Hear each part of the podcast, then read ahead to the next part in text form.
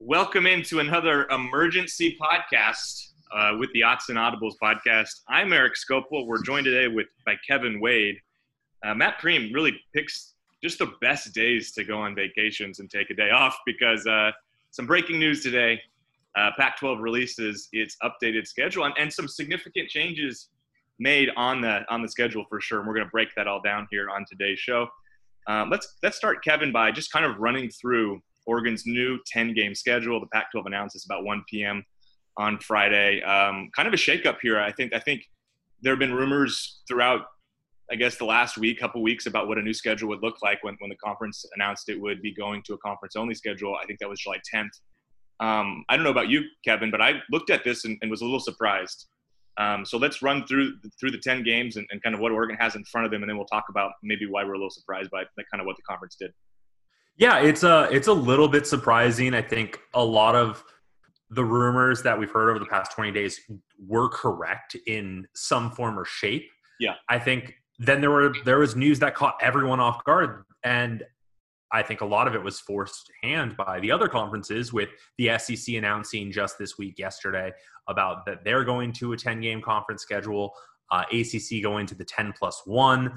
Earlier this week, and the Big Ten and Big 12 still trying to figure out what they're doing. So I think there was a lot of hands forced to the Pac-12 in this new schedule. But the most surprising development is Oregon still plays Colorado on September 26th. So that's kind of where the Ducks will start off. They're not going to open with Utah, but instead of it being at Boulder, Colorado will come to Autzen for the second straight year. Yeah, I think a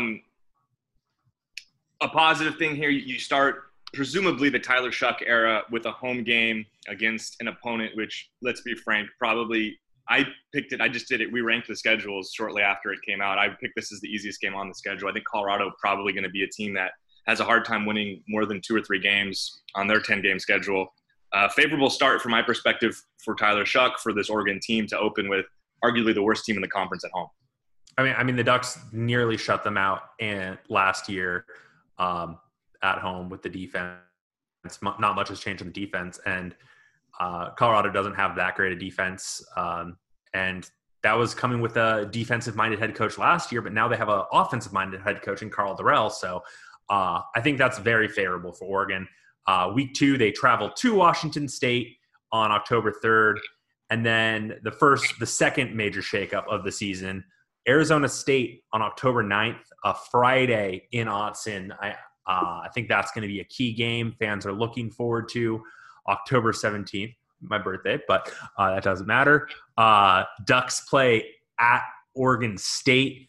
That's a weird one, seeing the rivalry game in the first half of the season, but in mid-October. Yeah, no kidding. And strange that we can't refer to it how we would like to refer to it, so we're going to refer to it as the Oregon State football game.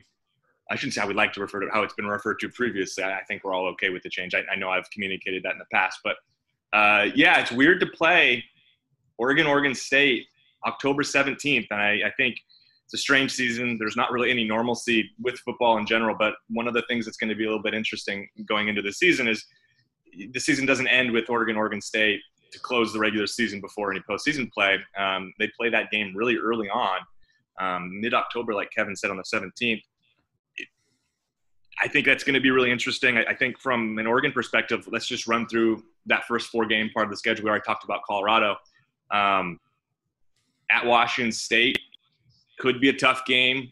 We don't really know what we're going to get from the Cougars this year. Mike Leach is gone. Nick Rolovich is in. New quarterback. Lost most of their top offensive weapons. A lot on defense, too. I think that's a game that when I ranked the schedule, I didn't have that one particularly difficult. So I think, honestly, you open the season with 2 of the more winnable games, and then the third game, like Kevin said, that's potentially a tough one. That's a rematch game with the game against Arizona State that obviously Oregon would love to have that back. And I think from my perspective, I actually think getting that game early in the season, I don't know if you agree with this, Kevin, I think that's actually favorable.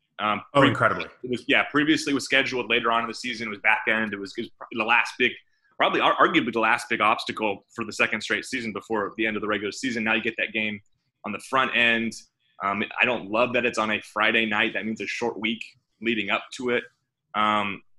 Probably Tyler Shuck's first big test. I think that's going to be an interesting one. We should say that the week before that against the Cougars, not a great place to debut as a quarterback, as someone who was up there the last time when they did have fans in the stadium. But I think the fact that there's no fans in Pullman this year, more than likely, or at least a smaller fan base, kind of mitigates that.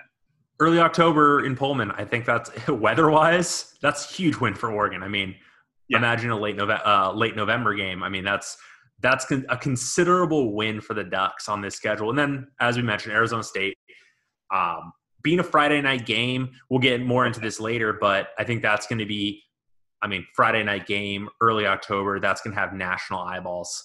So definitely kind of the emphasis point on Oregon's early schedule. And then you have the Oregon State rivalry game a week later, which I think the Ducks should be able to handle that well. Yeah.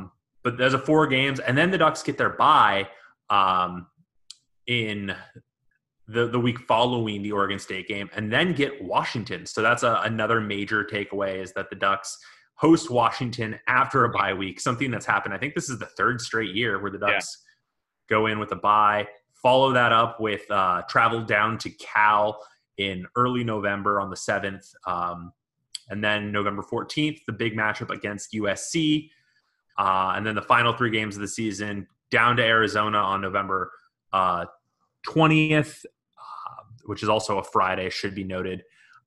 November 28th, host Stanford, and then close the season with the 10th additional game added at Utah on December 5th. I think that's going to be a game. I think as much as the Ducks kind of had some good fortune in rearranging the schedule, I think that's a game that definitely will stand out. And the Pac-12 title will be on December 19th. Could there be a rematch? Maybe. So I think that's where the schedule is right now. I think there's a lot to break down here. Yeah, and I think let's just pick up right where we were before. We had the bye week, like Kevin said, on the week of the 24th, and then it's a home game against Washington. I actually really love the way this flows for Oregon after the bye. From my perspective, 3 games directly after the bye is the toughest part of the season. And these are 3 of the 4 hardest games, I think, on the schedule. I have my rankings on the site. You can go take a look at that. We'll talk more about that throughout the show, probably, but if you want to read the whole version, it's on the site. But the fact that you get all those games directly after a bye week, I mean, getting Washington right after a bye is great. And then I don't love that you have a stretch like this on your schedule, but I think you're going to learn a lot here. And you go at Cal, and to me, that's one of the toughest games on the schedule. Week after that, they host USC, another one of those really tough games. So you're going to – I think the first 4 games, you have one good test against the Sun Devils. The other 3 games, in my mind, should be pretty decisive Oregon wins. You go on a bye week, and then you really get that test. And I think you're going to learn a lot coming off that bye week against Washington, and then even more at California. That'll be the first really big road test of the season. Kevin, thoughts on that 3-game stretch? You agree that that's probably the toughest stretch for the Ducks this season? Oh, easily the toughest stretch. I mean, I think those of the 4 toughest games, you have 3 of them in a row. Mm-hmm. I guess fortunate for Oregon that they get Washington and USC at home. So 2 of the 3 tough games in that stretch are at home. Well, just really quick, Kevin, how much stock are we even putting in the fact that these are home games or not? Like, I feel or home or away games. Like, I feel like the side of the games and is just, I don't know what to make of it anymore. So well, I think the big question is going to be: are fans allowed? How many fans are we talking? 20%? Will there be 10,000 people in Austin? 5,000? 15,000? I think that adds a big question to it.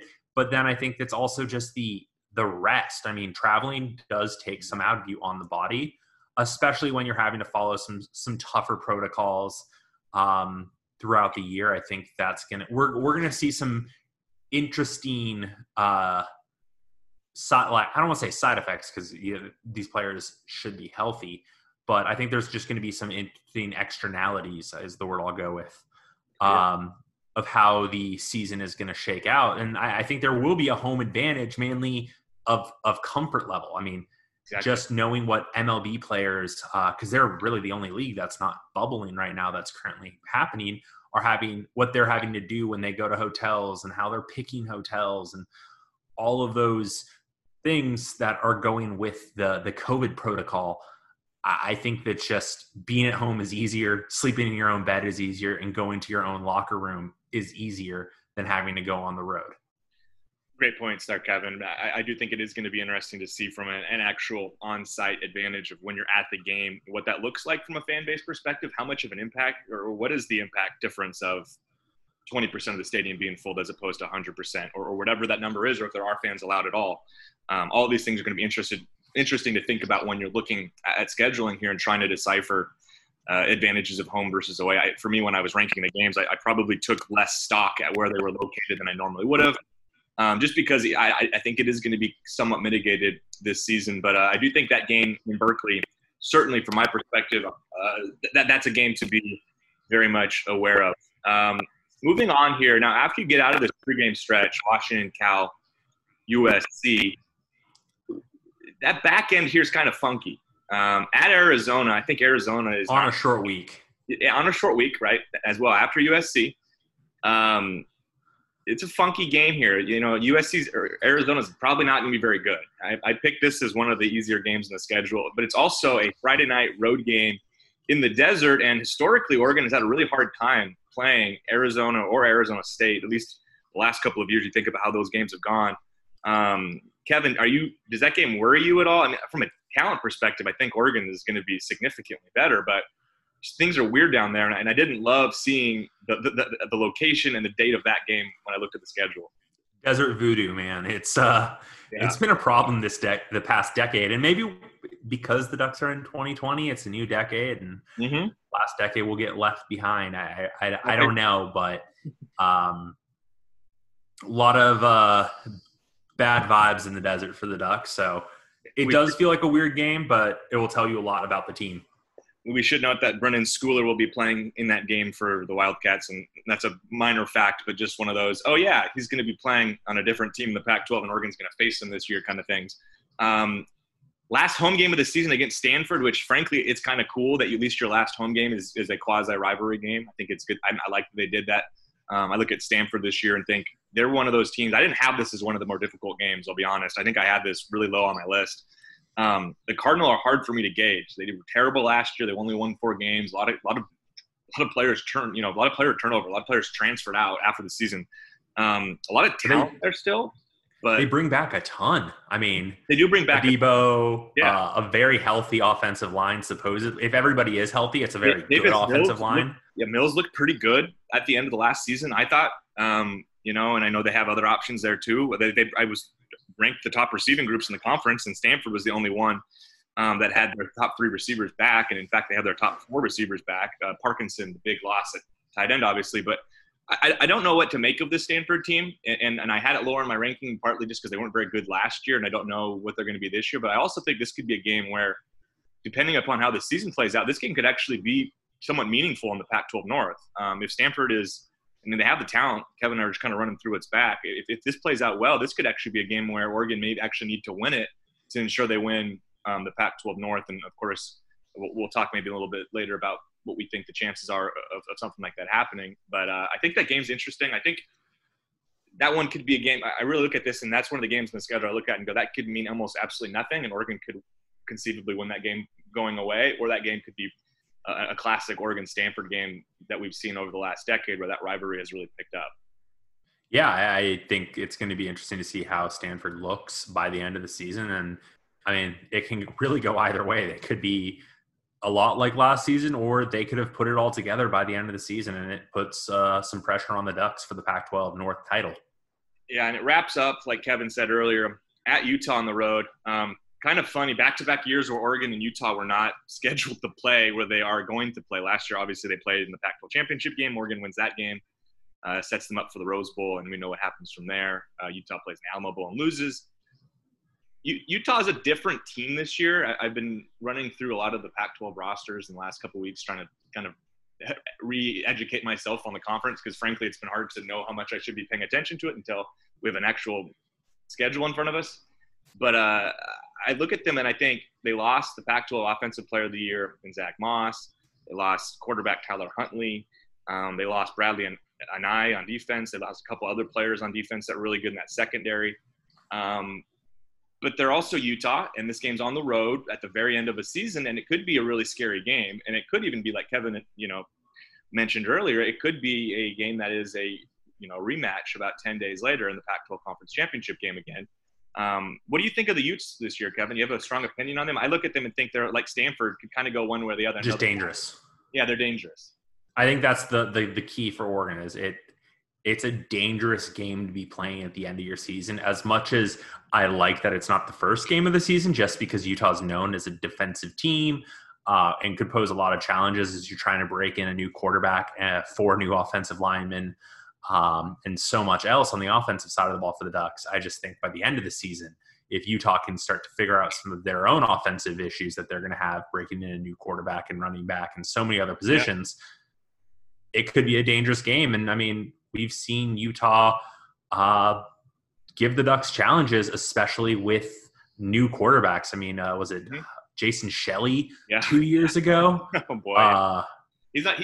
By the way, Jason Shelley was up for grabs. He could have won the starting quarterback job, but transferred like 3 days after they had it. They added somebody. So Shelley beat Oregon a couple years ago in that game, and never ends up being a starting quarterback for the Utes. That kind of compounds things if you're an Oregon fan, probably. Yeah, it's gonna be interesting to see how that schedule all works out. But I think overall, I think the best news is that there is a schedule. That's right. I think that's the best part about this entire schedule.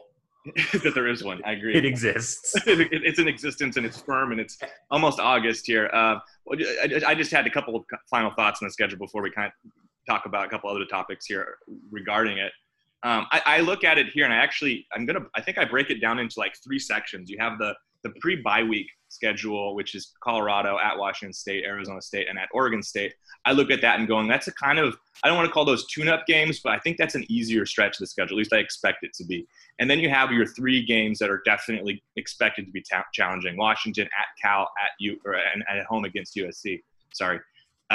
And that's a stretch of the schedule I think is really potentially challenging. I think you look at it at least at face value and think that's where a loss could happen, one of those 3 games. And then you have the back end, which is a real mysterious 3 games. I mean, you look at it like on paper, Oregon should be a lot better than all those teams. I mean, Arizona definitely, Stanford based upon winning 4 games last year, Utah what they lost.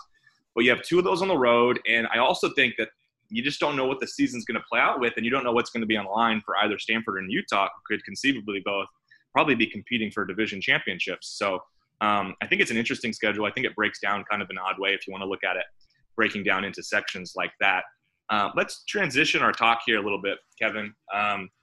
You were on about an hour-long webinar conference call with a number of people that went into this decision-making process of kind of the schedule being put together, namely Larry Scott.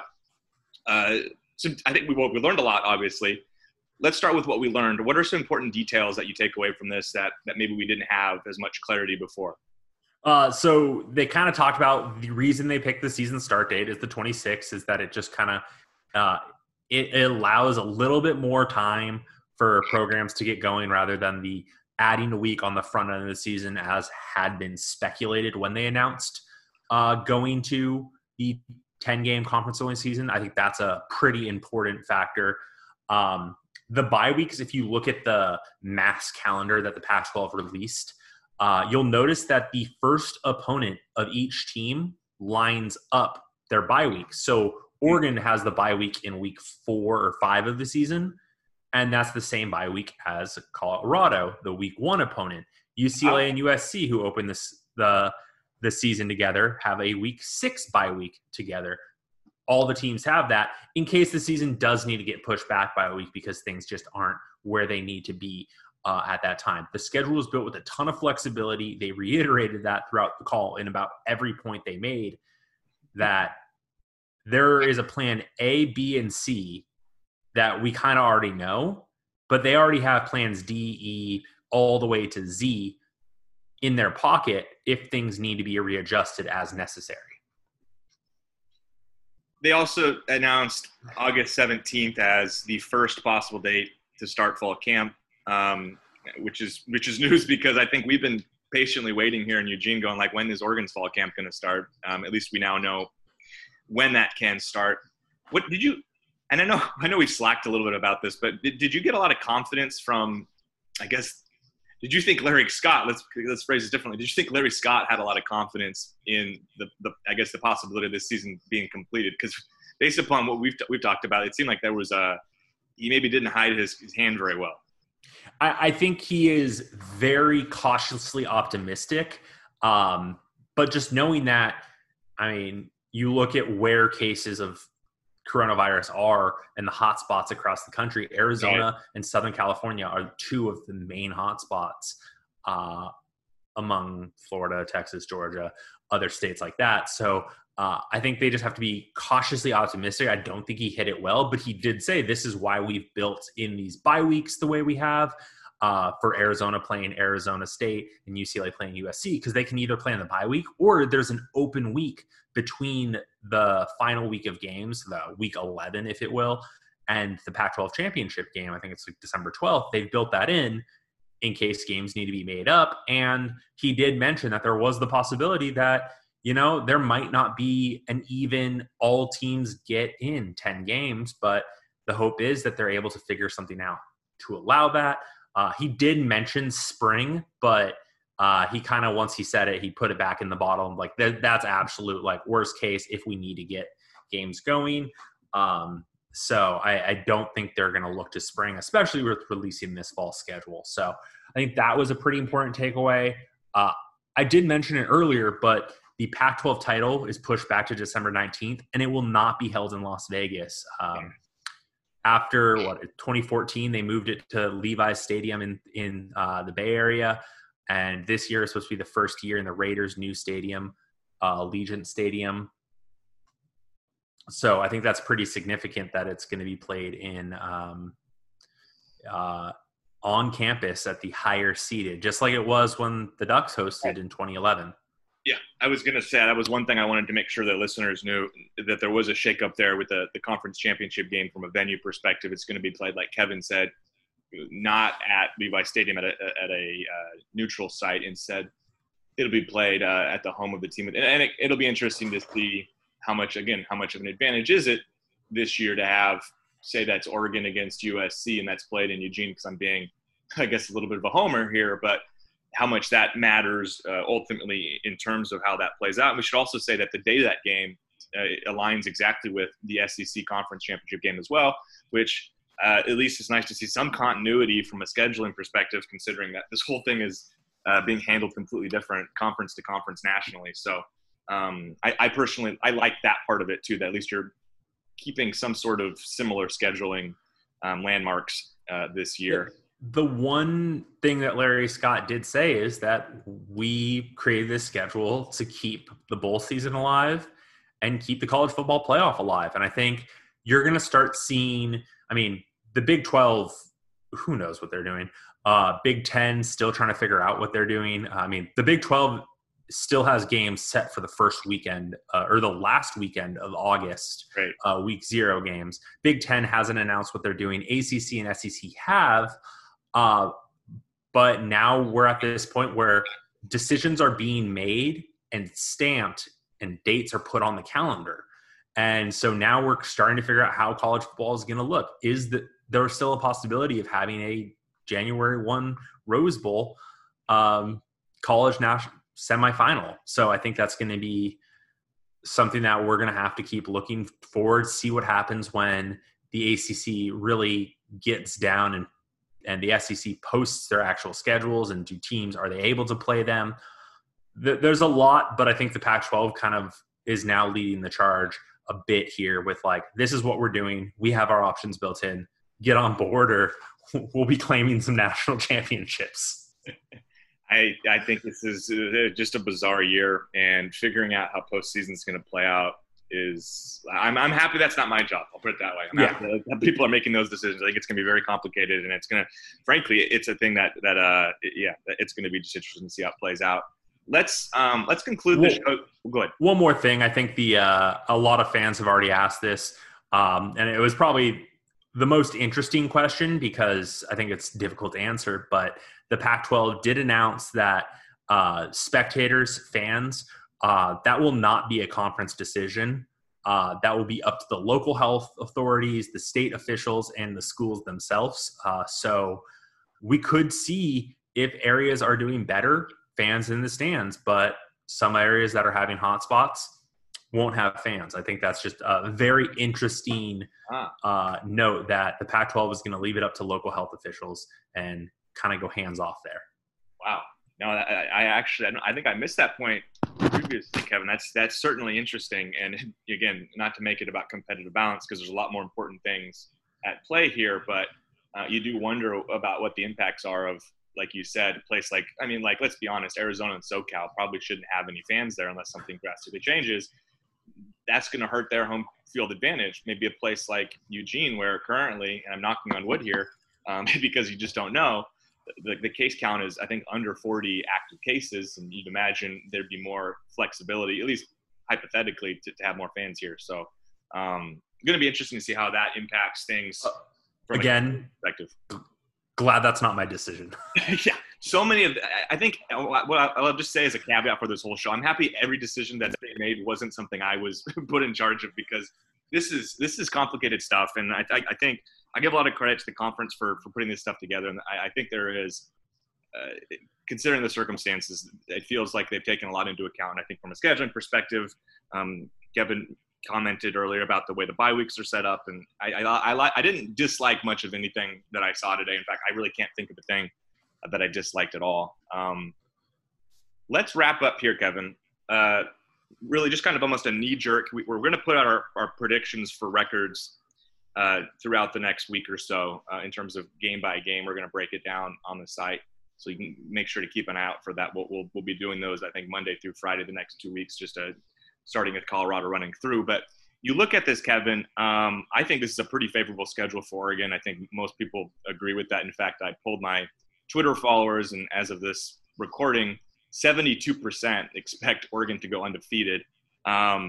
Are you as bullish on that, Kevin, or does that seem – to me that feels a little overconfident. But what do you think? How do you think this sets up for Oregon? Do you think do you feel like it could be an undefeated season the way it's set up?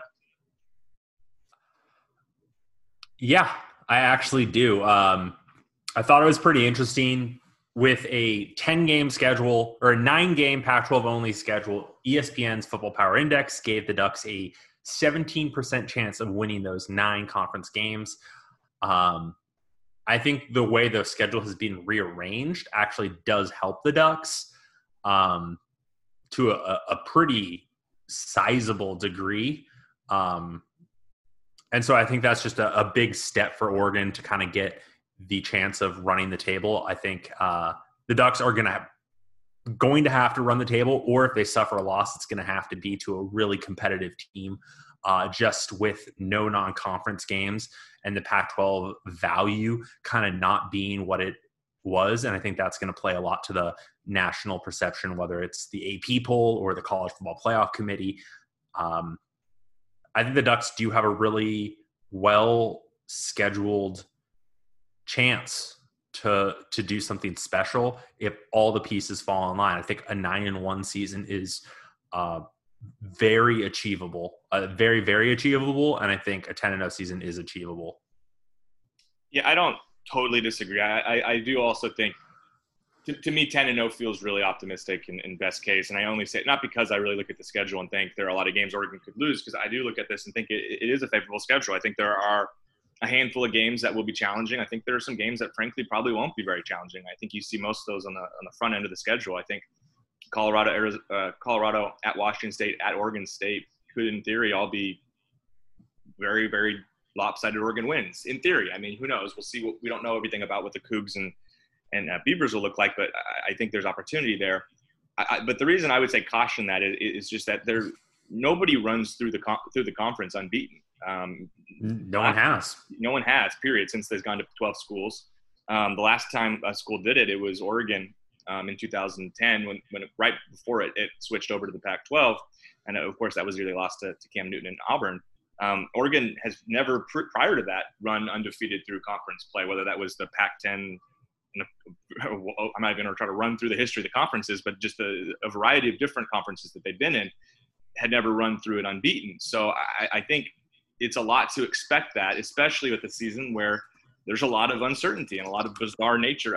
I'm not saying that I think that the COVID stuff is going to completely cost Oregon the game or not, but like, don't be surprised if there are some weird implications here. I mean, this is a bizarre season. So I think on paper, Oregon certainly has a great chance to run through this. I think they're going to be favored in probably almost every game, depending on how it plays out. But winning 10 straight games is hard, and Oregon historically has never done it with 9, or only done it once with 9 games. I think asking them to do it with 10 in the strange nature of the season, where you aren't actually getting any non-conference games, any warm-up games before games start counting towards conference. So to me, I think a number of reasons why I think it unlikely that they do go 10-0, but I understand the optimism too.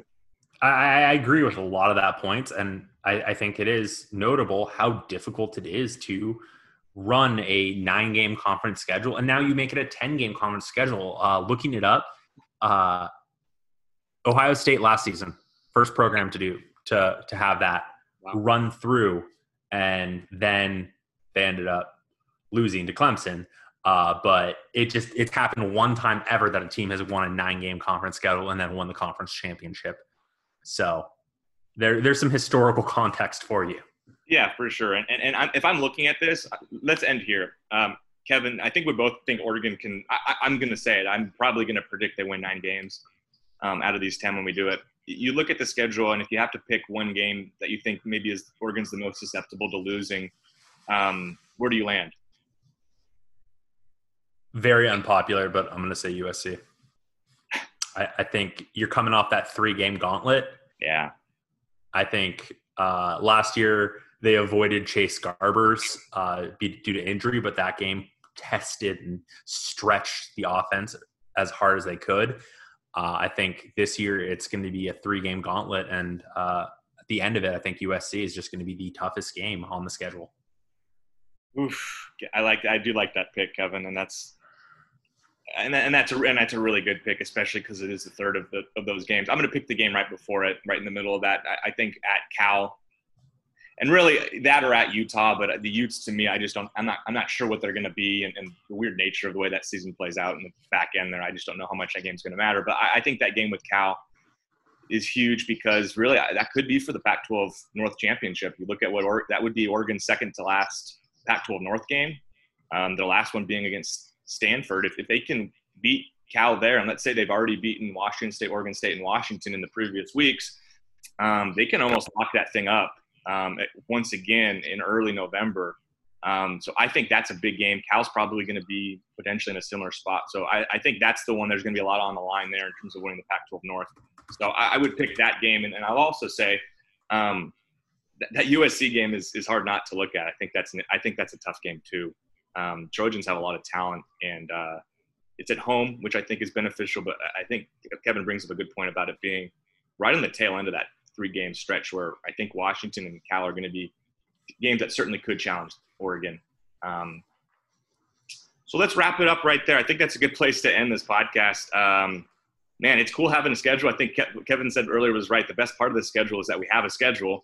I hope you all enjoyed listening to this one, and I guess go ahead and check out our work at duckcharger.com. We've been working kind of around the clock to cover the schedule release and everything that goes with it. So for Kevin Wade, I'm Eric Scopel, and thanks for listening to the Oxen Audibles podcast.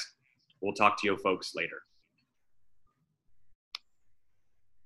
Celebrate and save at Ashley's Anniversary Sale. With Hot Buys, your choice of colors starting at just $3.99. Ashley Sleep mattresses starting at $2.50. Plus, receive a free adjustable base with select mattress purchases. And shop top mattress brands like Stearns & Foster, Tempur-Pedic, Purple, and Beautyrest Black with 60-month special financing only at Ashley. Subject to credit approval. No minimum purchase required. Minimum monthly payment, down payment, tax, and delivery may be required. See store for details.